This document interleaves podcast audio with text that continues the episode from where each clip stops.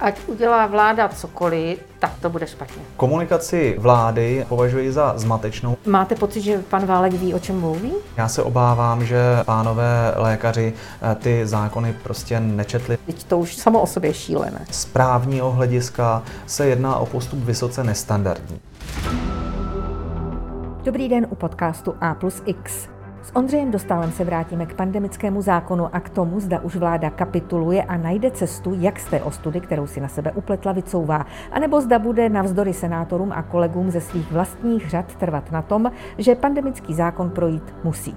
Připomeňme, že Senátní ústavně právní výbor novelu jednohlasně zamítnul a to je argument, nad kterým už vláda nemůže jen tak mávnout rukou. Rozhodně to pro Petra Fialu není komfortní situace. Má vláda možnost, jak po 28. únoru epidemii COVID-19 řešit i bez pandemického zákona? I o tom budu mluvit s odborníkem na veřejné zdravotnictví Ondřejem Dostálem. Další téma bude třetí dávka pro děti. Vypadá to, že jeden průšvih ještě není zažehnán a na vládu už se řítí další. Ministerstvo zdravotnictví schválilo booster pro děti bez ohledu na stanovisko SÚKLu. Co to znamená? Posloucháte podcast A plus X. Dobrý den, Ondřeji. Dobrý den. Co typujete? Myslíte si, že si troufne vláda teď za této situace ještě trvat na tom, že ten pandemický zákon je potřeba?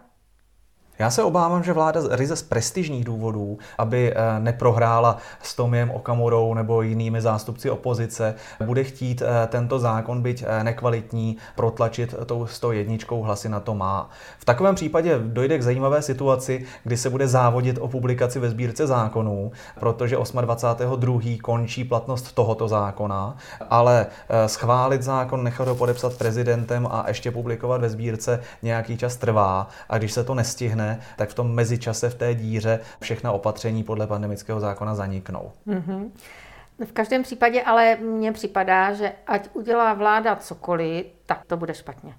Vláda se vmanévrovala do velice nepříjemné situace, eh, jímž vyníkem je sama, protože připravila nekvalitní zákonnou předlohu. Eh, nicméně investovala do ní spoustu prestiže a teď tu předlohu neschválit eh, jí bude stát cené politické body. Na druhou stranu z hlediska občanů a zodpovědného přístupu k právu by to pořád bylo lepší, než tu novelu protlačit a pak čelit soustavným problémům s jejím uplatňováním a vymáháním. Za prvé, eh, ta novela bude takřka jistě předložena ústavnímu soudu, a to buď poslanci eh, nebo skupinou senátorů, případně i v přeskumu v rámci jednotlivých opatření eh, některým pokročilejším stěžovatelem, což dle mého názoru právně lze.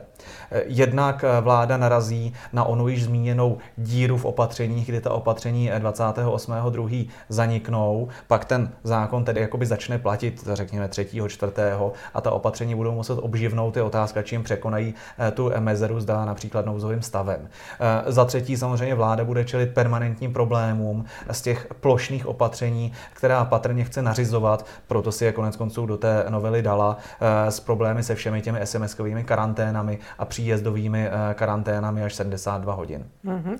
Proč si vlastně myslíte, že tam musí vzniknout zákonitě nějaká mezera? Nemůžou to ještě stihnout? Tak stihnout to mohou, ale já to nepovažuji úplně za pravděpodobné.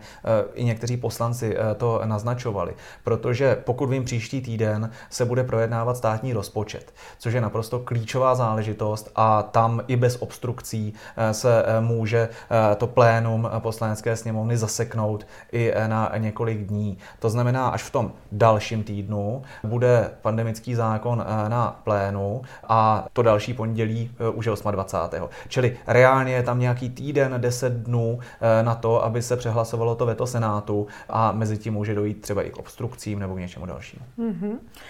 Představme si tedy, že nastane ta situace, že se to nestihne do toho 28.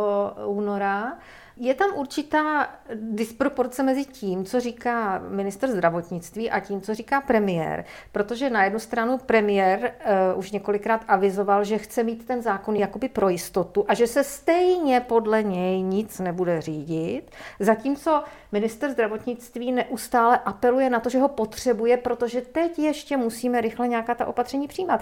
Tak nemohli by se domluvit, co teda vlastně, protože to je naprosté matení veřejnosti, co jak si avizují směrem k občanům.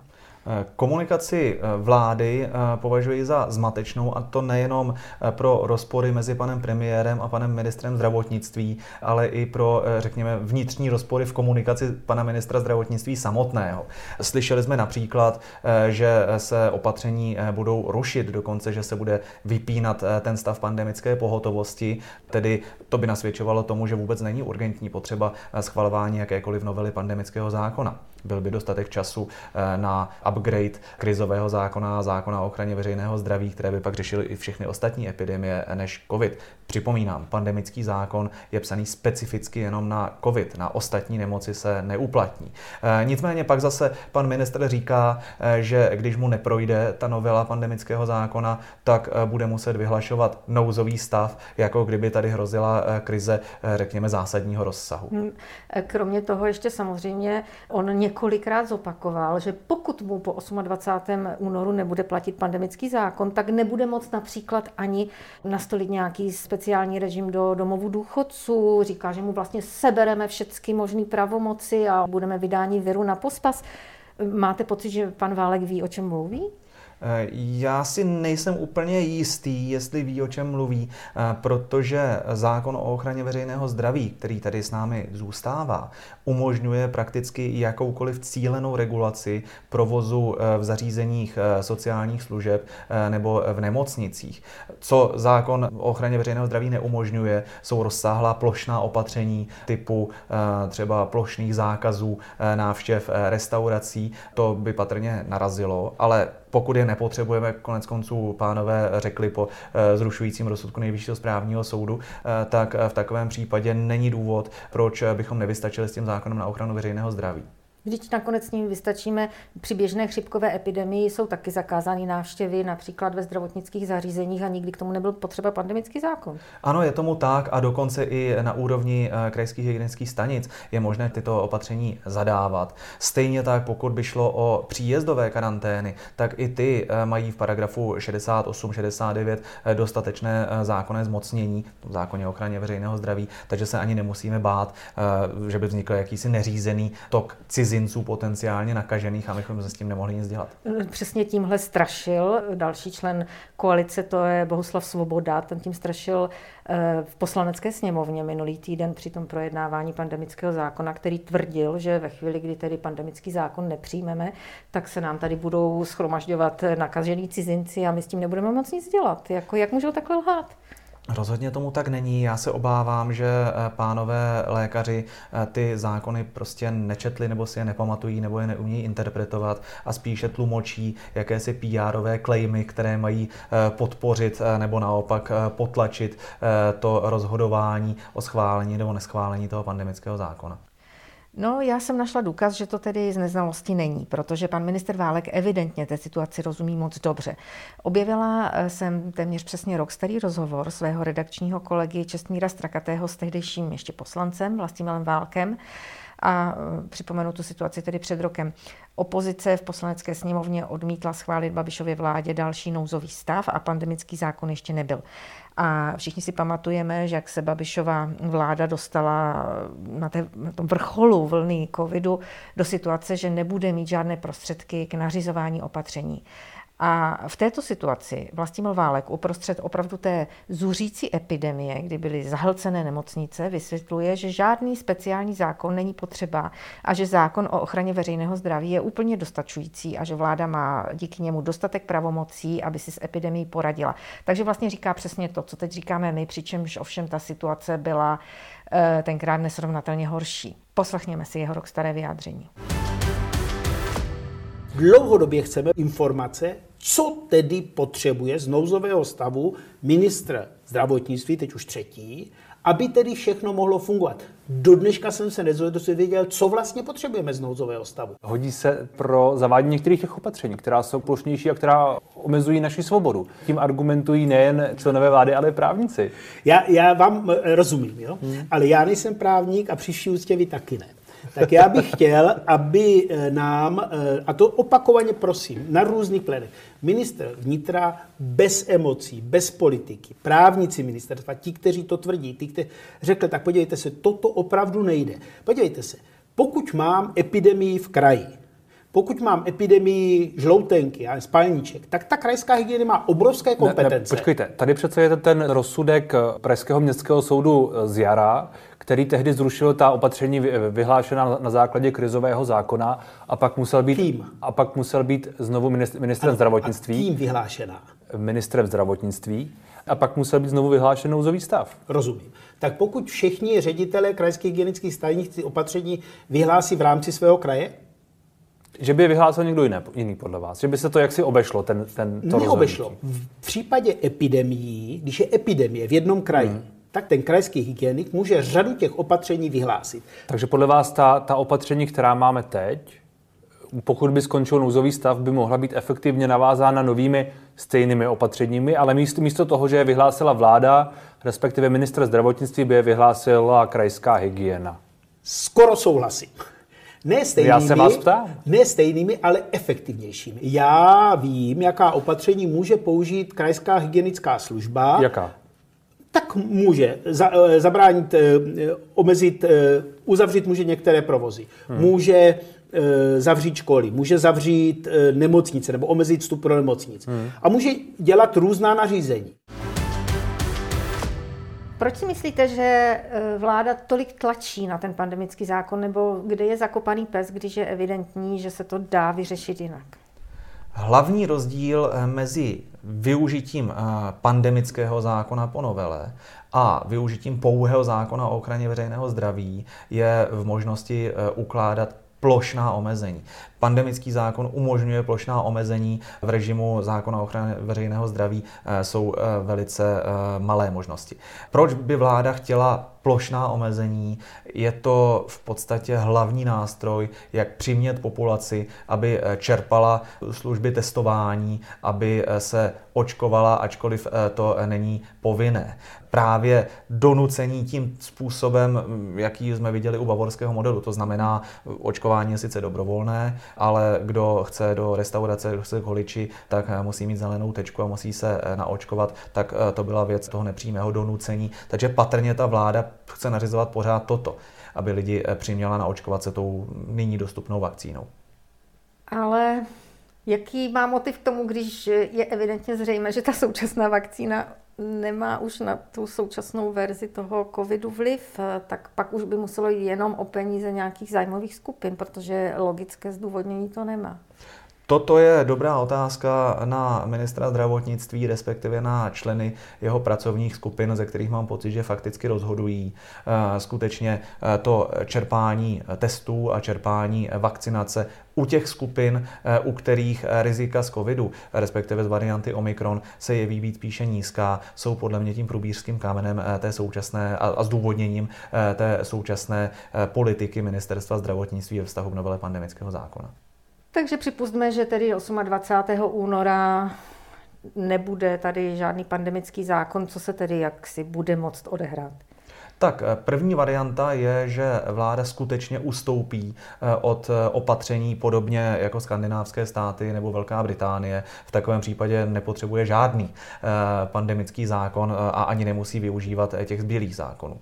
Nebo je druhá možnost, že bude chtít alespoň v nemocnicích a v zařízeních sociálních služeb zavést nějakou regulaci, alespoň nějaké bazální příjezdové karantény, což jí umožňuje eh, zákon o ochraně veřejného zdraví, který bude mít k dispozici. Pak je samozřejmě další možnost, eh, že vláda využije možnosti vyhlásit nouzový stav. Eh, v nouzovém stavu vláda může úplně cokoliv, parlamentní sněmovní většina eh, jí ho sice může obratem zrušit, ale pokud má vláda 101+, eh, plus, tak se to eh, patrně nestane. Před parlament by pak musela předstoupit až po 30 dnech, ale je možné, že se k tomu vláda postaví tak, že si ten nouzový stav zařídí třeba jenom na tři týdny, tak aby dříve, než by musela předstupovat před parlament, tak ten nouzový stav zanikne sám od sebe. Hmm. Pak ještě jedna věc, kterou naznačil vládě Senát. Dal by se možná prodloužit ten stávající pandemický stav. Pokud by vláda spolkla svoji píchu a rozloučila se s tou eh, neschválenou eh, novelou pandemického zákona a bleskově vypracovala jinou velice jednoduchou novelu, která by to stávající znění jenom protáhla, prodloužila jeho účinnost třeba o dva měsíce, tak v takovém případě Senát avizoval, že takové řešení by přijal a během těch dvou měsíců by vláda měla dostatek času mimo legislativní nouzy eh, udělat eh, jakoukoliv potřebnou změnu v těch eh, trvalých zákonech. Mm-hmm. Jakou změnu vlastně do toho podzimu, kdy se tady mluví o tom, že tady možná zase bude potřeba nějakých opatření, tak jakou, pod, jakou změnu by ta vláda měla do toho podzimu nachystat? Měla by změnit ten současný zákon o ochraně veřejného zdraví, anebo by skutečně měla pracovat na kvalitní verzi pandemického zákona. Pandemický zákon je provizorium, které je šito pouze pro jednu nemoc, eh, pro eh, COVID-19 a vždy se plánovalo s jeho omezenou časovou platností. To, co je zapotřebí, je připravit během krátkého času, třeba 3-4 měsíců, novelu zákona o ochraně veřejného zdraví a krizového zákona, jeden platí v běžných časech, druhý v nouzovém stavu. Do obou z nich by bylo vhodné vpravit eh, ustanovení o tom rychlém soudním přeskumu opatření nejvyšším správním soudem, což je jedna z věcí, která se v pandemickém zákoně osvědčily v zákoně o ochraně veřejného zdraví eh, je eh, ta, ten proces zdlouhavý, musí se to řešit přes běžný eh, krajský nebo městský soud s možným odvoláním NSS. V nouzovém stavu se běžný občan k soudu prakticky nedostane, takže v obou případech by okopírování toho řešení z pandemického zákona dávalo smysl. Druhá, ještě důležitější věc je dořešení otázky náhrady škody a ušlého zisku, tak aby bylo garantováno, že každý, kdo kvůli opatřením přijde o eh, podnikání, eh, tak eh, tuto újmu neponese sám, ale že se to nějak spravedlivě rozloží mezi celou společnost. To je mimochodem důvod, proč se někteří třeba restauratéři nebo jiní podnikatele zcela pochopitelně radikalizují, protože budovali celá léta nějaký podnik, vláda jim tento podnikání v podstatě zničila a když chtěli spravedlivé kompenzace, tak se jim takřka vysmála. Tak to se člověk nemůže divit, že pak chodí na náměstí. Mm-hmm. Mezitím se ještě stala další věc, která asi stojí za rozebrání. Eh, dozvěděli jsme se, že ministerstvo zdravotnictví posvětilo eh, používání boostru pro děti, navzdory tomu, že SUKL řekl, že eh, takové doporučení nedá, že to nemá opodstatní. Jak si vlastně vysvětlujete to, že si ministerstvo troufá jít proti instituci, která jako z podstaty má na starosti povolení použití té dané vakcíny? Čistě z právního hlediska se jedná o postup vysoce nestandardní. Pravidlem lékového práva, které platí stejně pro vakcíny i pro veškeré ostatní eh, léky, eh, je, že léčiva se podávají zásadně v souladu eh, se souhrnem údajů o přípravku, jo, tedy s tím, jak byl lék registrován, a pouze v indikacích, kdy byl shledán účinným a bezpečným. Ministerstvo má možnost plošně povolit výjimku z tohoto pravidla, tedy použití tzv. off-label mm. mimo registraci, eh, zde eh, onen booster u 12-letých. Ovšem toto pravidlo, paragraf 8 zákona o léčivech, vyžaduje, aby se ministerstvo předem zeptalo na názor lékového úřadu SÚKLu. A za standardních podmínek ministerstvo respektuje to stanovisko toho lékového úřadu, který je odborně vybaven k tomu, aby posoudil, jestli je to léčivo dostatečně účinné a bezpečné, respektive zda je to prokázáno zaznamenáno. Jenže v tomto případě SÚKL řekl ne, tato data dosud nemáme, proto nelze doporučit uh, ustanovení této výjimky, ale ministerstvo přesto ten názor SÚKLu přebylo a jenom na základě doporučení vakcinologické společnosti, která je soukromým spolkem, rozhodlo, že se ta výjimka vytvoří. Samozřejmě z hlediska ministerstva je to postup právně možný, ale přesto můžu říct, že je vysoce nestandardní a běžně se nestává. Ono se to stalo už jednou. Já jsem o tom psala, když šlo o očkování AstraZeneca, kdy SUKL se postavil proti tomu, aby byli očkováni lidé mladší 60 let. A už tehdy Adam Vojtěch ohlásil do médií, že se bude nadále AstraZeneca očkovat všechny. A už tehdy kolem toho vzniklo trochu napětí, ministerstvo z toho potom potichu vycouvalo, vlastně to moc dlouho to svoje rozhodnutí nedrželo. Vím, že jsem se tenkrát ptala Romana Primuli, co na to říká. Ten byl z toho velmi překvapený a řekl, no v takovém případě nechápu, kdo potom ponese odpovědnost za případné nějaké nežádoucí účinky. Jak by to bylo teď u těch dětí, kdyby se ukázalo tedy, že ta třetí dávka v některých případech způsobila nějaký nežádoucí účinky, které by bylo třeba kompenzovat, nebo kdo by byl tedy odpovědný, nedej bože, kdyby nějaký dítě zrazu zemřelo.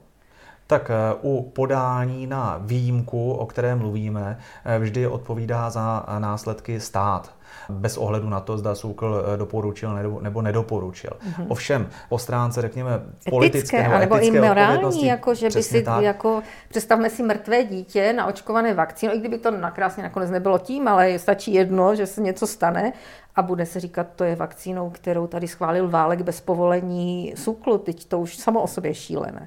Eh, je to přesně eh, věc značné odvahy ministra zdravotnictví, který dal override, jo, přebyl to stanovisko SUKLu, které bylo negativní a tu výjimku vytvořil. Jak říkám, minister zdravotnictví toto udělat může. Zákon mu ukládá se SUKLem pouze konzultovat, vyžádat si jeho stanovisko, nikoli vřídit se tím stanoviskem, ale je logické, že za všech normálních okolností by se tím stanoviskem Suklu ten minister řídit měl. No, vzpomeňme si jenom, když se tady mělo očkovat Sputnikem a Sukl byl proti tomu, jak se všichni stavili proti, jako zdálo se, že to je absolutně přece nemožné, aby se tady dělo něco, co neschválil Sukl a najednou ano, to, to, je, to je dobrá analogie. Přitom paradoxně to předregistrační použití vakcín, a nejenom Sputniku, ale i jakýchkoliv jiných, které by se podařilo sehnat v tom období eh, té nejhorší vlny covidu před eh, Vánoci eh, loňského roku, by dávalo smysl, protože i kdyby jsme o těch vakcínách věděli celkem málo, tak zde byly populační skupiny seniorů ve vysokém věku, které měly prostě jako vysokou šanci, že se nakazí a pak třeba deseti i vyšší procentní šanci, že když se nakazí, tak umřou. To znamená, zde by jakákoliv rizika z té dosud neregistrované vakcíny eh, byla přiměřená tomu, že se odstraní tato zásadní rizika z toho covidu. to teď, eh, když eh, se jedná o děti 12+, plus, kde ta smrtnost je prostě jako malinká, statisticky zcela bezvýznamný je i počet dětí na JIP nebo na v běžných, běžných hospitalizacích, tak tady proti té registraci a proti stanovisku SÚKLu jdeme. Takže to nepovažuji za dobrý nápad. Řeknu k tomu jediné, eh, pokud eh, se vakcína, ten booster, eh, podává tímto způsobem, tak je nutno zcela jednoznačně trvat na tom, aby to rozhodování bylo ryze na rodičích po konzultaci s praktickým lékařem, aby ani nepřímo nebyli k té vakcinaci nuceni, například nějakým plošným opatřením, které těm dětem bez boostru by ukládalo, že prostě někam nesmí nebo se nesmí účastnit nějakých táborů a her. To celé nezavdává to nějakou příčinu o tom, že ty rozhodovací cesty dlouhodobě vedou nějakými jinými e, směry, než do, jak jsme byli dosud zvyklí. Co si z toho má člověk udělat za závěr, že, že minister na sebe bere tak obrovskou odpovědnost? Proč by to dělal? Co to má za smysl? Uh, aniž by se člověk dopouštěl uh, konspirací, tak je možno označit postup ministerstva zdravotnictví v pandemických věcech za zcela chaotický a neberoucí dostatečný zřetel na právní regulaci. Řekli jsme si to na počátku v tom prosazování toho pandemického zákona v legislativní nouzi, která byla popřena tím, že vlastně chceme ta opatření rušit a pak zase minister říkal, že chce vyhlašovat nouzový stav. Vidíme to i v té oblasti schvalování podání vakcín proti eh, názoru SÚKLu, čili eh, je zapotřebí eh, nepochybně ministerstvo zdravotnictví zásadním způsobem personálně zreformovat. Prosím, COVID není ani jediný, ani největší problém, který ministerstvo čeká. Brzy budou muset řešit to, co mají ve vládním programu, to znamená ty standardy a nadstandardy, což je řádově složitější záležitost než tato právničina a obávám se, že jestli nezvládají ani tohle, tak se lžou i v té reformě jako takové. To se dělo už za těch předchozích ministrů, kteří byli ochotni na sebe brát takovouhle zodpovědnost. Odkud jde ten tlak? Co, co to znamená? Tam je určité prokletí eh, toho domu na Palackém náměstí, myslím ministerstvo zdravotnictví, mm-hmm. které nelze klást eh, výhradně k tíži eh, panu ministru Válkovi, byť On jako ministr je tím jediným, kdo v tom může udělat pořádek, kdo může zavelet, kdo může provést personální změny. Ministerstvo zdravotnictví funguje na bázi externích komisí, kterých je tam snad 101, které eh, rozhodují o všem možném, počínaje vzděláváním, přes eh, výkony, které se hradí, eh, přes nastavení úhrad, přes otázku, řekněme, použití vakcín. Všechno je řízeno lidmi, kteří nejsou státními úředníky, kteří jsou externí, kteří za to sice nejsou placeni, ale je tam obrovský, obrovský problém s potenciální podjatostí. To znamená, že postavit to ministerstvo na řádný zákonný rámec služebního zákona, eh, rozdělit, kdo je úředník a rozhoduje a kdo je zájmová skupina, může tam maximálně dávat podněty, ale rozhodně se nemůže na tom rozhodování podílet. To je úkol pro každého ministra zdravotnictví, který nechce skončit po půl roce s ostudou.